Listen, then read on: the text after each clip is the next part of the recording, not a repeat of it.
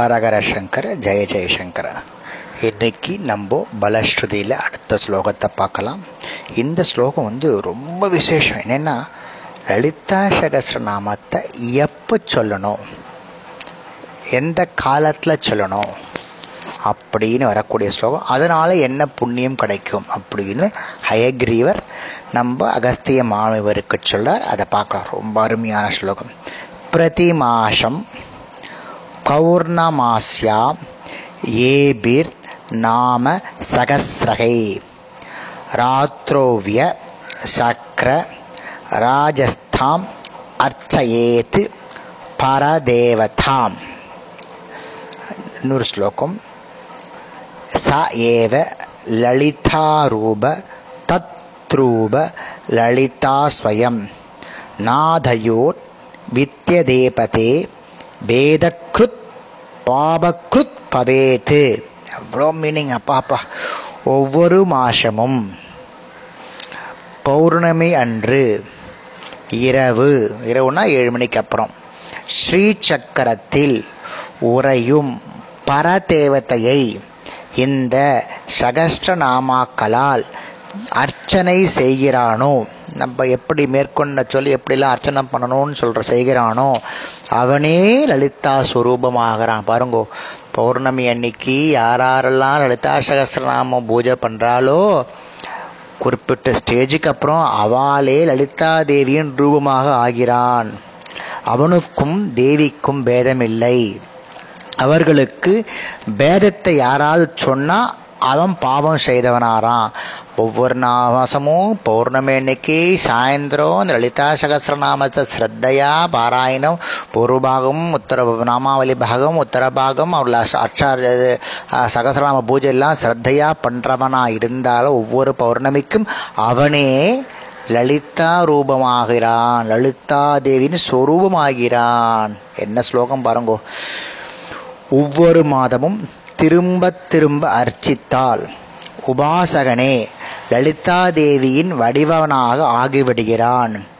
அதனால்தான் ச ஏவ லலிதாரூப தத்ரூப லலிதா ஸ்வயம் என சொல்லியிருக்கு புரிஞ்சுக்கோங்க. ஒவ்வொரு மாதமும் வரக்கூடிய பௌர்ணமியில் ஸ்ரத்தையாக பூர்ணத்தையும் படிச்சுட்டு அர்ச்சனை பண்ணிட்டு சொடச்சவர பூஜனம் பண்ணிட்டேன்னா கொஞ்ச நாள் கழித்து நீங்களே லலிதா சுரூபம் ஆயிடுவேல் அப்படின்னு சொல்கிறான் அவனை தேவி என்று வடிவம் என்று பார்க்காதவனை அவன் வந்து தேவி மற்றவன் யாராவது பார்க்கலனா அவனுக்கு பாபம் சேர்ந்துருமா? அப்படிப்பட்ட உஷத்தியான ஸ்லோகம். இப்போ பாருங்க இதில் ஜாதி மதம்லாம் இல்லை எல்லாம் மேலே போயிடுத்து யார் ஒருவன் முடிஞ்சு போடுத்து அங்கே எல்லாம் முடிஞ்சு போடுத்து லலிதா சகசரநாமத்தை இது மாதிரி பண்ணால் அவனே தேவி ஸ்வரூபம் ஆயிடுறான் அப்படின்னு அர்த்தம். அடுத்தது இப்போ வந்து பௌர்ணமி பார்த்துட்டோம் இல்லையா? அடுத்து வேற என்ன நாளெல்லாம் சொல்லலாம்? மகா நவம்யாம் யோ பக்த ஸ்ரீதேவிம் சக்கரமத்தியகாம் அர்ச்சயன் நாம சகசிரகி தஸ்ய முக்தி கரேஸ்திதா. எந்த உபாசகன்? மகா நவமி அன்று ஸ்ரீ சக்கரத்தின் மத்தியில் உறையும் தேவியை லலிதாம்பிகையை இந்த சகஸ்திரநாமங்களால் அர்ச்சரிக்கின்றானோ அவனுக்கு முக்தி அவன் கையில் இருக்கிறது. என்ன சொல்கிறங்க பாருங்க. எந்த உபாசகன் மகாநவமி அன்று ஸ்ரீசக்கரத்தினுடைய மத்தியில் உறையும் தேவியை இந்த சகஸ்திரநாமங்களால் அர்ச்ச அர்ச்சனை செய்கிறானோ அவனுடைய முக்தி கையில் இருக்கிறது.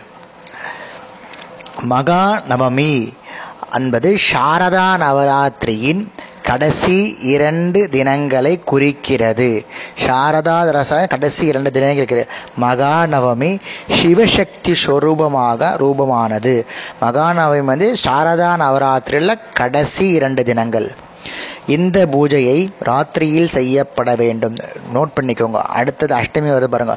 அஷ்டமி பூஜையை இரவிலும் நவமி பூஜையை பகலிலும் செய்ய வேண்டும் என்ற ஒரு முறை உள்ளது. அஷ்டமி ருத்ரனுக்கு விசேஷமான ருத்ரம். பைரவர் அஷ்டமி சொல்லணும். அதனால் நவமி அம்பாளுக்கு விசேஷமான தினம். இந்த இரண்டு திதையும் சேர்ந்து வந்த அந்த ரெண்டு திதையும் சேர்ந்து வந்தால் அந்த அர்த்த நாரீஸ்வரனான உமா மகேஸ்வரனுக்கு உகந்தது. இந்த ரெண்டு திதியும் என்னைக்கு சேர்ந்து வந்தால் அன்னைக்கும் நம்ம பூஜை பண்ணால் அர்த்தநாதீஸ்வரருக்கு ஆனால் உமா மகேஸ்வரனுக்கு பூஜை பண்ண மாதிரி ஆயிடுறது.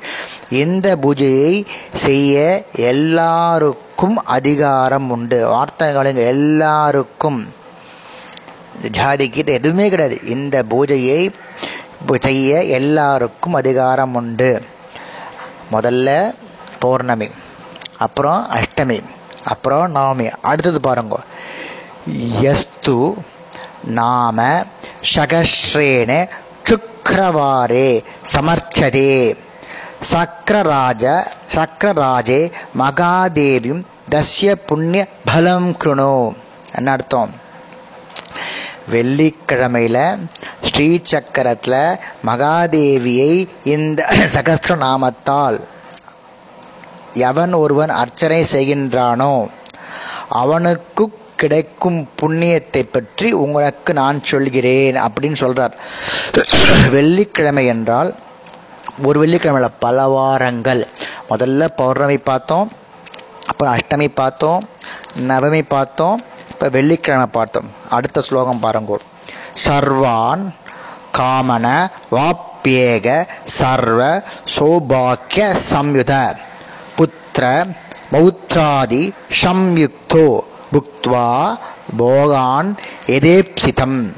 अन्ते ஸ்ரீ லலிதாதேவ்யா சாயுஜ்ய மதி துர்லபம் பிரார்த்தினீயம் சிவாத்தியக்ஷ பிராணோ தயேவ நசம்சய முதல்ல சொன்னாலும் என்னென்ன பலன் கிடைக்க எந்த பக்தன் அந்த பக்தன் ஸ்லோ பூஜை பண்ணுற பக்தன் இவ்வுலகிலேயே அதாவது இந்த உலகிலேயே தான் விரும்பியவற்றையெல்லாம் அடைந்து சகலவித சௌபாக்கியங்களுடன் இது பூஜை பண்ணுறவன் தான் விரும்பியவற்றையெல்லாம் அடைந்து சகலவித சௌபாக்கியங்களுடன் புத்திர பௌத்திரிகளோடு கூடியவனாய் போகங்களை அனுபவித்துவிட்டு இந்த ஜென்மத்திலேயே அனுபவித்துவிட்டு கடைசியில் சாதாரணமாய் கிடைக்காததும் சிவாதேவ சிவாதி தேவர்களால் வேண்டப்படுவதுமான ஸ்ரீ லலிதாதேவியின் சாயுஜ்யத்தை அடைகிறான் என்பதில் சந்தேகமில்லை. அவனுக்கு எந்த ஜென்மத்தில் கிடைக்கக்கூடிய அனைத்து சுகங்களும் புத்திரம் பௌத்திரம் செல்வம் செல்வம் எல்லாம் கிடைச்சிட்டு அதோடு மட்டுமல்லாமல் தேவகணங்களுக்கெல்லாம் சிவாதி கணங்களுக்கெல்லாம் கிடைக்காத அந்த லலிதா தேவியுடைய சாயுஜ்யம் கிடைக்குமா மேலே?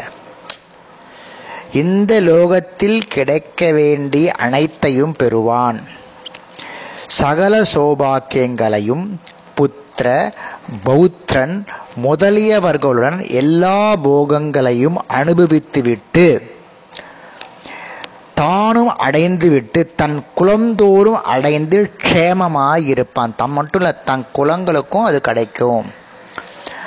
அந்தே என்றனால் இந்த சரீ அந்தேன்னு சொல்லல இந்த சரீரம் விழும் காலத்தில் அப்பவும் அவருக்கு தேவையான மார்க்கத்தினால் சென்று தேவியினுடைய சாயுஜத்தை அடைவான். இங்கே மட்டும் இல்லை அவன் வந்து ஸ்ரீபுரத்துக்கு போய் சேர்ந்துருவான். பக்த பக்தோட பக்த அப்படியே சேர்ந்துருவானான் இதை வந்து தொள்ளாயிரத்தி பன்னிரெண்டாவது நாமாவளி.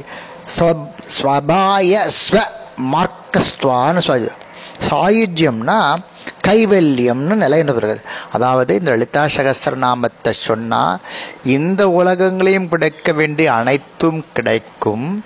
அதோடு மட்டுமல்லாமல் ஸ்ரீ லலிதாம்பிகை தேவியுடைய சாயுஜ்யமும் கிடைக்கும் அப்படின்னு சொல்கிறது அடுத்த ஸ்லோகம் உங்களுக்கு ரொம்ப விசேஷமான ஒரே ஸ்லோகம் ஒரு ஸ்லோகம் போஜனத்தை பற்றி சகஸ்திர போஜனம்னு போட்டிருக்கோம் இல்லையா? அந்த போஜனத்தை பற்றி இந்த சகஸ்திரநாமம் பண்ணிட்ட பிறகு யாருக்கெல்லாம் நம்ம போஜனம் செய்ய வைக்கணும் அப்படின்னு பார்த்து ரொம்ப பொறுமையாக இருக்கும். அதையும் உங்களுக்கு நான் ஷேர் பண்ணிக்கிறேன். ஹரஹர சங்கர ஜெய ஜெயசங்கர்